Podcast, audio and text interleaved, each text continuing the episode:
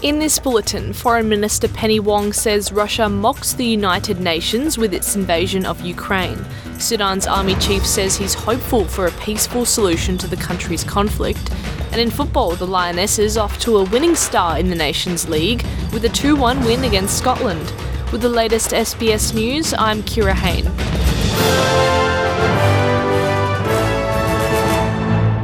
Foreign Minister Penny Wong says Russia mocks the United Nations by defying the U N Charter every day with its invasion of Ukraine. Minister Wong addressed the U N General Assembly today, saying support of Ukraine is key to standing against state-based aggression. She says Russia abuses its power as a permanent member of the U N Security Council to carry out its war with limited scrutiny and accountability. With its special responsibility as a permanent member of the Security Council, Russia mocks the United Nations every day. It continues its illegal and immoral invasion of Ukraine. Just as Russia mocks the international community with its cynical games on food security that leave millions hungry, promising grain to vulnerable nations, yet at the same time destroying Ukrainian grain silos along the Black Sea coast.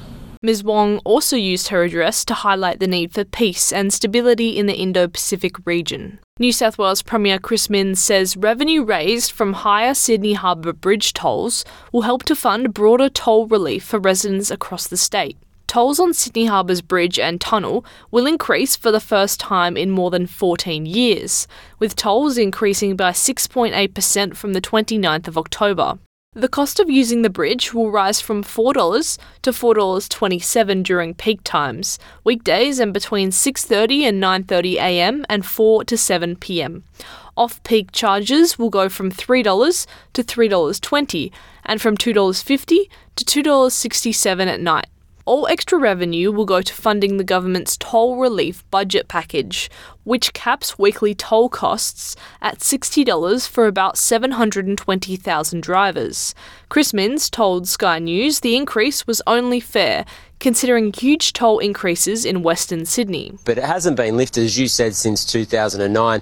To put that in perspective, a trip from Campbelltown to the city has gone from twelve dollars to thirty-four dollars return.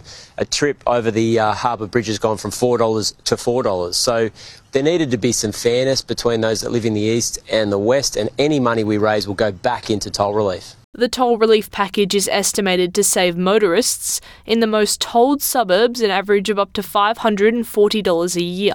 Sudan's army chief says he's prepared to work towards a peaceful solution in the country's conflict that's killed thousands and displaced millions of civilians.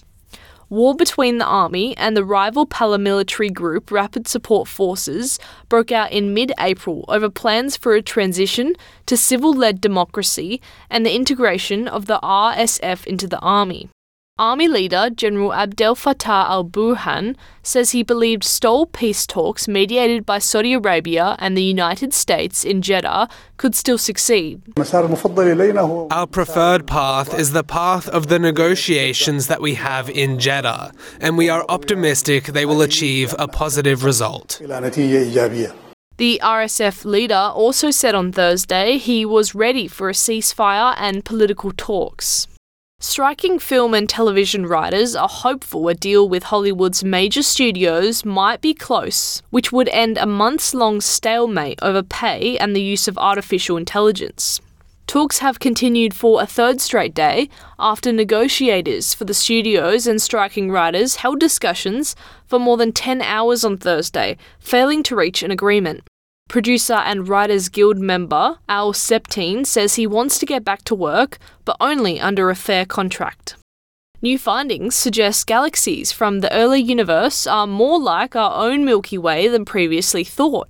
A team of international researchers using the James Webb Space Telescope say their study flips the entire narrative of how scientists think about structure formation in the universe, rewriting cosmic evolution theories. They discovered galaxies like the Milky Way are ten times more common than what was believed, based on previous observations with the Hubble Space Telescope. Many of these galaxies formed some ten billion years ago. Experts suggest these galaxies might be the kind where life can develop, given the nature of their formation history. And in football, England have got their Nations League campaign off to a winning start with a two one win against Scotland. Just over a month after the World Cup final defeat to Spain, the Lionesses earned an inaugural win in the competition. Lauren Hemp doubled the lead before Scotland pulled one back just before the break through Kirsty Hanson. The visitors had plenty of good opportunities to level in the second half, but were unable to capitalise on their chances and were kept out by keeper Mary Earps. I'm Kira Hain. This is S B S News.